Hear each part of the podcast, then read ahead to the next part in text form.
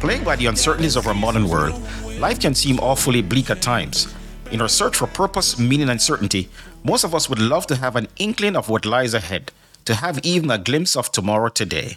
In our podcast, Knowing Tomorrow Today, we share from the Bible a wonderful blueprint of hope, which reveals that God wants us to live an abundant life and that He has an amazing future planned for us.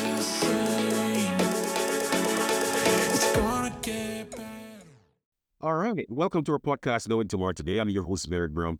Thank you always for joining me on this journey of hope. Listen, I always want to encourage you to like, subscribe, and share these messages of hope wherever you listen with your family, with your friends, with your coworkers, and just all who you meet along life's journey. Go, just go ahead and share these hopeful messages. Well, friends, we have been in the book of Revelation for several episodes now, and I do hope that you're enjoying and learning some new things as we journey through the book of Revelation. Listen, it is my hope that you're gaining a better understanding of what, of what Jesus is trying to communicate to us in the book of Revelation. And, and, and these messages, uh, these teachings are so much relevant for our time for these last days. Remember, the author of the book of Revelation, who happens to be the Apostle John, tells us there in Revelation chapter 1 that the book of Revelation is not a sealed book, right? It's not a closed book right? In fact, the word revelation actually means an unveiling or a disclosure. And so, Jesus, in the book of Revelation, Jesus is disclosing very important messages or truths that he wants us to understand, especially in these last days. Now, you'll recall that before his crucifixion and that before his ascension to heaven, Jesus told his disciples and us there in uh, the gospel in, in, in John chapter 16, verse 12 to 13. And this is what Jesus said there in John chapter 16, verse 12 to 13. He said, Listen, I still have many things to say to you. Right? But you cannot bear them now. However, when He, the Spirit of truth, has come, He will guide you into all truth and He will tell you things to come. And that's what the book of Revelation is is telling us, right? Is communicating to us. It's actually telling us things that are ahead of us, right? Things that happen in history. Uh, and so we want to pay attention to what Jesus is saying to us in the book of Revelation. Listen, keep in mind that Jesus not only wants us to be hearers of the word, right? But he also wants us to be doers of the word as well. In other words, we need to be obedient to Jesus' instructions in his word, including his instructions given to us there in the book of Revelation. So listen, in our last episode, we looked at the third horseman of Revelation. If you didn't have a chance to to to to to to listen to that, I encourage you to listen to that episode before you actually get into this one, right? Because this one is going to actually this episode is going to actually build on what we looked at on the episode about the third horseman of, of Revelation, right? And so um, there in Revelation chapter 6, talking about the third horseman of Revelation, uh, we discovered that there is there came a time in world history when the Christian church was elevated, right? It was elevated from being the scourge of the Roman Empire to the most favored institution in the Roman Empire. Now imagine that, right? And so when and how did that happen, right? Again, check out the, uh, the, our last episode on that, which is the um, third horseman of Revelation chapter 6. And we, we get into more details with that, right? We discovered in our last episode that this happened because the Emperor Constantine, right? Now, Constantine is, is a significant uh, person in history because he became the first Roman Empire to actually embrace Christianity, right? Uh, this was very significant because the, the previous Roman emperors generally persecuted the Christian church. And so we also learned in our last episode that, that Constantine wanted the Roman citizens who were pagans to actually join the Christian church. And so he transferred into Christianity the outward uh, ornaments to which uh, these pagans were accustomed, accustomed to, right? So things like uh, the images of Christian saints, right, became a commonplace in many Christian churches.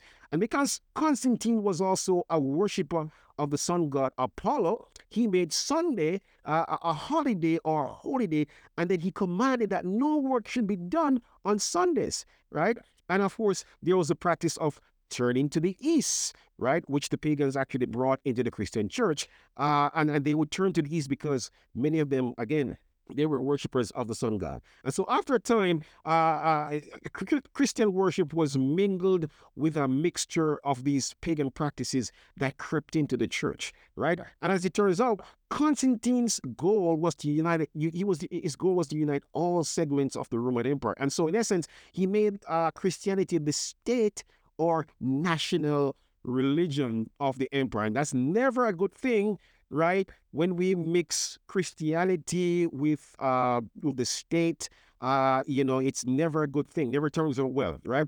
And so he was doing this. Uh, he was trying to make it easy, easier for the pagan worshippers to join the church, right? Uh, for them to bring their their practices into the Christian church uh, by the mingling of, of, of of the state with the church. And again, that's never a good thing. Friends, the result of all this was that many Christians ended up compromising their faith in Jesus and they adopted the strange pagan practices that came into the church. And unfortunately, over time, many Christians even forgot the principles of the Bible and the principles of the gospel. And, and what was the result of all this? Right? The result, uh, according to the, the prophecy uh, of the third horseman of Revelation chapter 6, uh, uh, over time, there was a famine or shortage uh, of the word of God as Christians began to ignore the teachings of the Bible and its life giving principles and instead adopted the traditions and the pagan practices that crept into the Christian church. And that was very unfortunate, right? And so, what's the point of all this?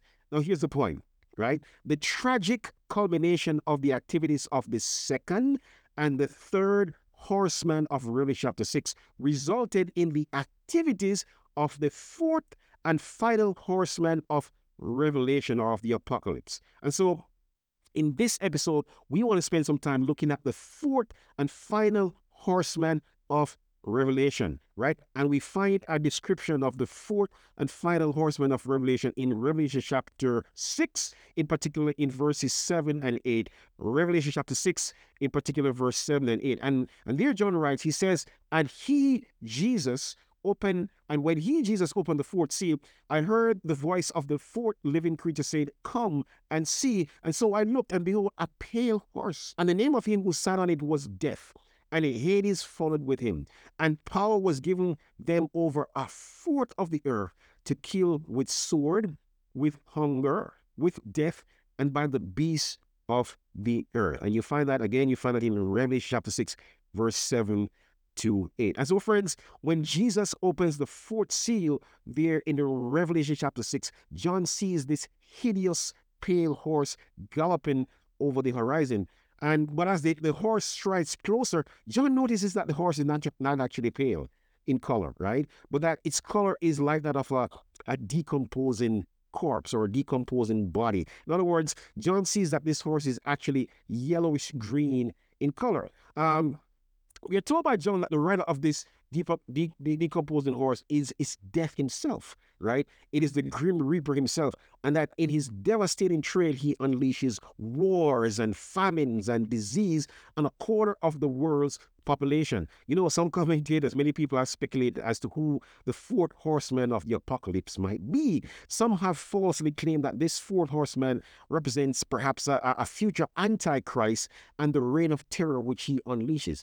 But but this is not the case, my friends. This is not true, right? Friends, we want to I, I want us to keep in mind here, right? I want us to keep in mind that with the opening of each seal and with the appearance of the first, second, third, and now the fourth horseman, Jesus is opening a new chapter in the prophetic history of the Christian church. Jesus is uh, in, in, in, the, in, the four, in the four horsemen of the apocalypse. Jesus is trying to communicate something to us about the Christian church in history. Uh, never forget that, right? In other words, the activities of the four horsemen of Revelation is describing the evolution and the activities of the Christian church in world history right? And this starts with the apostolic church in the first century and it ends with the church in the Middle Ages or what we call the Dark Ages. And we're going to be talking, talking more about the Dark Ages in this particular episode. And again, Revelation chapter 6 is actually describing the broad activities of the, the, the fourth horseman of the apocalypse. And again, we, we, we get a description of the activities of the fourth horseman of the apocalypse there in Revelation chapter 6, verse, verse 8. And I'm just going to read here. It says there in Revelation chapter 6, verse 8 power was given to them over a fourth of the earth to kill with sword, with hunger, with death, and by the beasts of the field. Now, I want you to notice here that, that all the actions of the previous three horsemen, which included conquest, war, famine, are now magnified and extended in the actions of the fourth horseman of Revelation chapter 6. Do you see that? Right? But of course, there is now the addition of death, disease, and and and wild beasts. Right? Look at that. That's I mean, it's very significant that that that that element uh, is included. The, the activities of those previous horsemen are now included and now magnified in the fourth horseman of Revelation chapter 6. And so here's, here's the thing. What is the what is the general message or meaning of the fourth horseman of Revelation chapter 6? What is Jesus trying to communicate to us there about the fourth horseman of Revelation chapter 6? I mean, are you ready? So here we go. So so we see in the fourth horseman of Revelation chapter 6 that the spiritual famine for God's word, which began with the third horseman of Revelation chapter 6, now results in the spiritual death um, with the with the fourth horseman of Revelation chapter 6, right? We also see that the division and persecution that was brought by the second horseman of Revelation chapter 6 is now intensified under the fourth horseman of Revelation. In other words, the activities of persecution, division, and the corrupting of the gospel moves or it gets from bad to worse, right? With the fourth horseman of Revelation chapter 6, right? Now that's significant, right? The fourth horseman also brings death and, and pestilence. And uh, we are told that the activities of persecution, wars, division, famine, and death, uh, these activities under the fourth horseman of Revelation 6, they're more extensive. What do I mean? Remember that the prophecy says there, I think it's in Revelation 6, verse 8, that uh, nearly a quarter of the world's population is affected by by these things, by the by the activities of the the fourth horseman of Revelation 6. So the the activities of the uh, the fourth horseman is more extensive. That's what the prophecy is trying to communicate to us. And so here here's here's the big question, right? Uh, what period in of world history is the fourth horseman of Revelation describing? What period in world history is this describing? Is it describing today? Uh, what period is it describing? Well, the greenish color of the fourth horseman, which is comparable to the shade of a corrupted or decomposing corpse is an appropriate description of the Christian church in the Middle Ages or in what we more popularly know as the Dark Ages. Right? It's talking about the Christian church during the Dark Ages. Now, the Dark Ages lasted from about the, the, the 5th century AD to the late 15th century AD, right? This was in the Middle Ages, during the Dark Ages. You may have heard at some point before about the Dark Ages. That is what the fourth horseman of the of um, Revelation is talking about. Now, without a doubt, the, the, the spiritual and physical death characterize, uh, uh, I mean, spiritual death and uh, physical death characterize Christianity during the Dark Ages. In general, during the Dark Ages, the church was not preaching the gospel, right? It was not preaching the life giving message of the gospel. In fact, it was doing the very opposite, right? During the Dark Ages, the, the, Bible was not made available to the people. In fact, the Bible, I mean, the, the people were forbidden to even own a Bible. Imagine that, right? Pagan traditions overruled the teachings of the Bible during the Dark Ages. With, with the absence of the light of the Bible and, and the light of the gospel of Jesus Christ, the church became corrupt during this period. I mean, uh, the, the 19th century English historian, his name is um, John Acton, he famously stated that power tends to corrupt and absolute power co- corrupts absolutely. And this is exactly what happened to the church during the Dark Ages, right? Uh, the is compromised with the state, uh, and of course, you remember this was started by the Emperor Constantine, eventually led to apostasy and the corrupting of the gospel. Um, there's this historian, uh, his name is uh, Leroy Froom, and he writes about the church during the Dark Ages in this way. I'm just going to read it here really quickly. He says Christianity gradually became perverted into a strange mixture in which the original gospel element changed to the point of being virtually unrecognizable in the church. Repentance became penance. Baptism was transformed into uh, a, a regenerating rite, sprinkling being the substituted. We, sprinkling was being substituted for immersion right? The Lord's Supper was gradually changed into an atoning sacrifice offered continually through the Mass by an earthly priest with mediatorial value claimed for both uh, living and dead. Uh, he writes, The sign of the cross. Uh, prayers for the dead, the, the veneration of martyrs, and all admittedly, they admitted that all this stuff was not biblical, developed into the crucifix, purgatory, and the saint and image worship. I mean, this is what the church looked like during the Dark Ages. All these elements crept into the Christian church. All these strange teachings and practices came into the church during the Dark Ages. And so that during this period, the church became spiritually dead, right? Um, as the Christian church became the dominant uh, religion in Europe, Constantine and his successors, right? They did everything to help the church, right?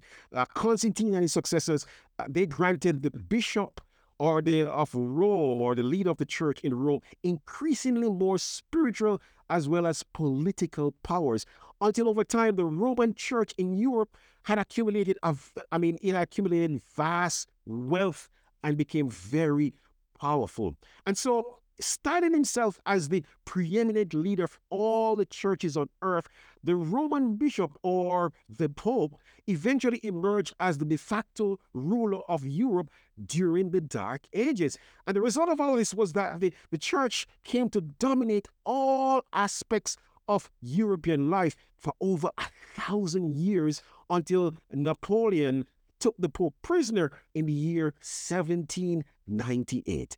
Uh, during the Dark Ages, the church largely with, withheld the Bible from the people, and the resulting famine for the Word of God led to spiritual decline and eventually spiritual death. All right. And so over time, over the centuries, the people became very much ignorant as to what Jesus taught in the Bible in the Word of God. And, and so instead of proclaiming the life giving gospel of Jesus, which enlightens the lives of men and women, the church during the Dark Ages started to, to they started, the church started to dictate how all persons in society should live, right? People were often forced to accept the false teachings of the church, whether they liked it or not. It was a very, very dark time, folks, right? With the creation of the Inquisition, you may not have heard of the Inquisition right? Uh, this was a, a, church court created to prosecute heretics, or uh, heretics are basically people who do not comply with the false teachings of the church. Um, this Inquisition caused many Bible believing Christians to be imprisoned, to be tortured, to be butchered, and, and many were burned at the stake.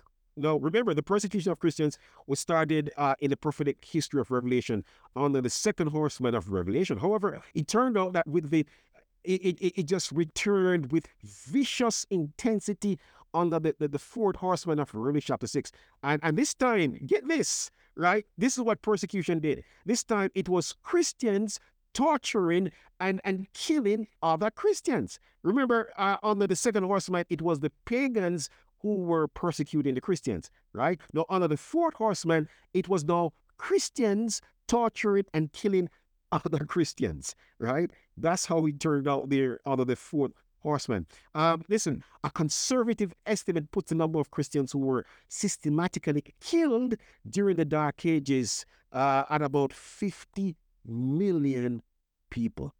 Now imagine that. That's a huge number, right? Uh, during this dark time in history, even though Jesus mercifully sought to bring a change or a reformation to the church, he, Jesus was trying to use men like uh, people like Martin Luther. You may have heard of Martin Luther and others.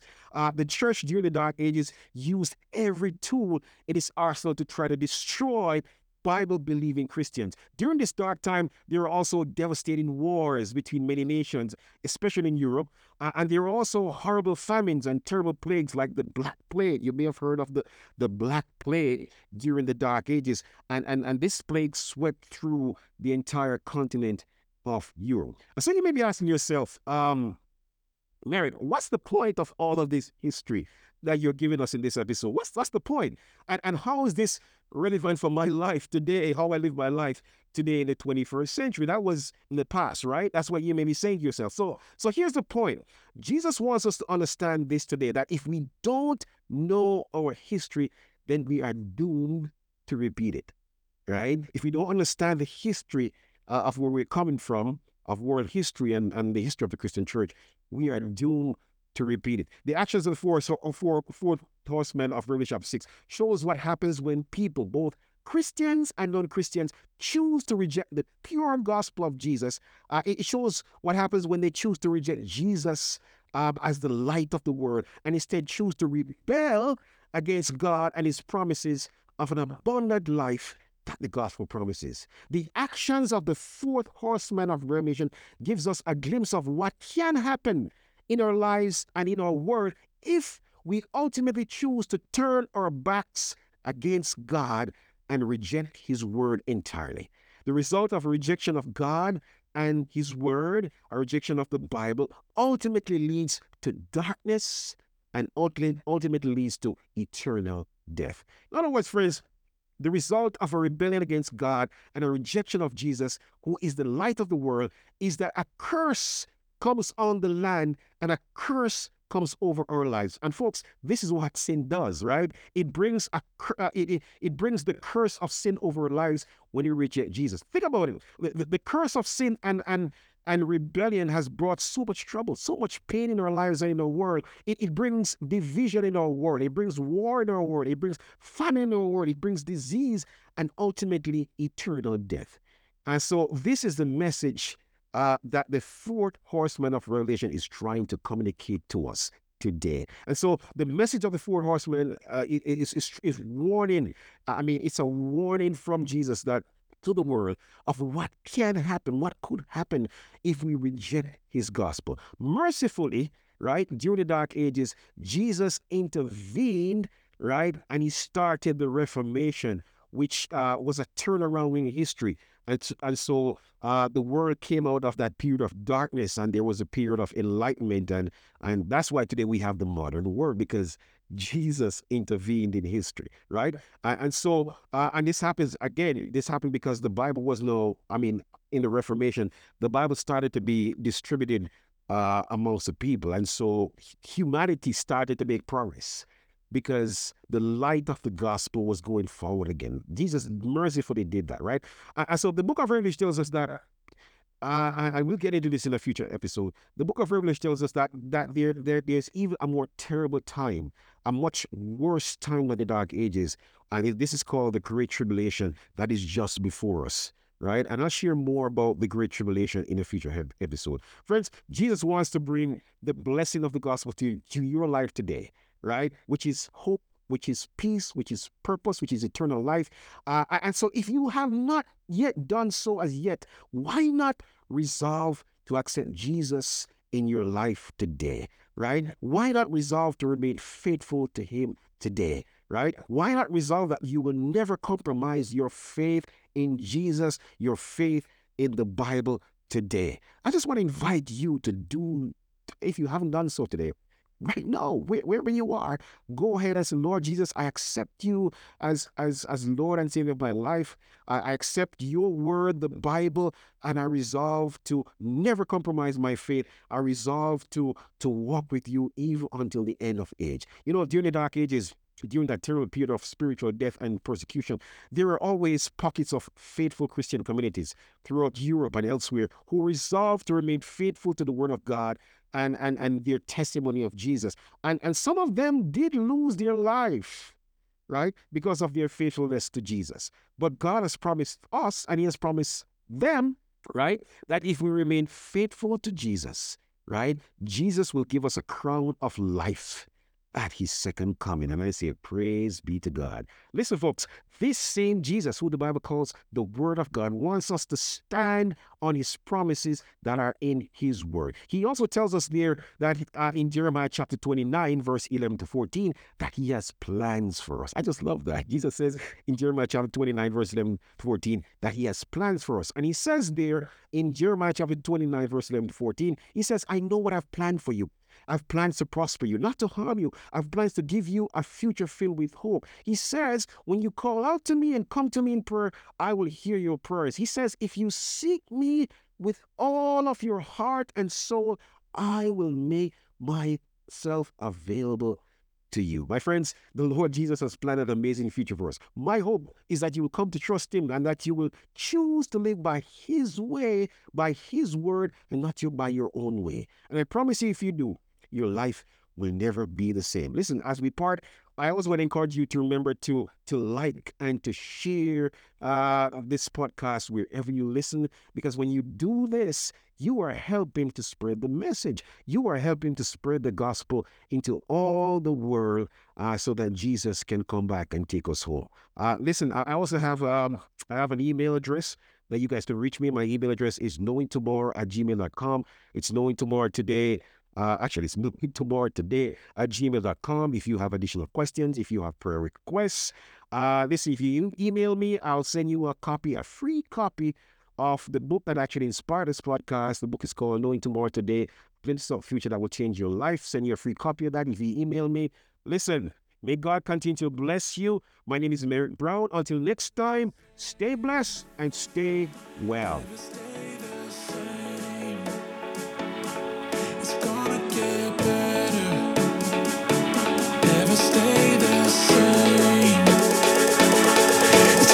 Stay the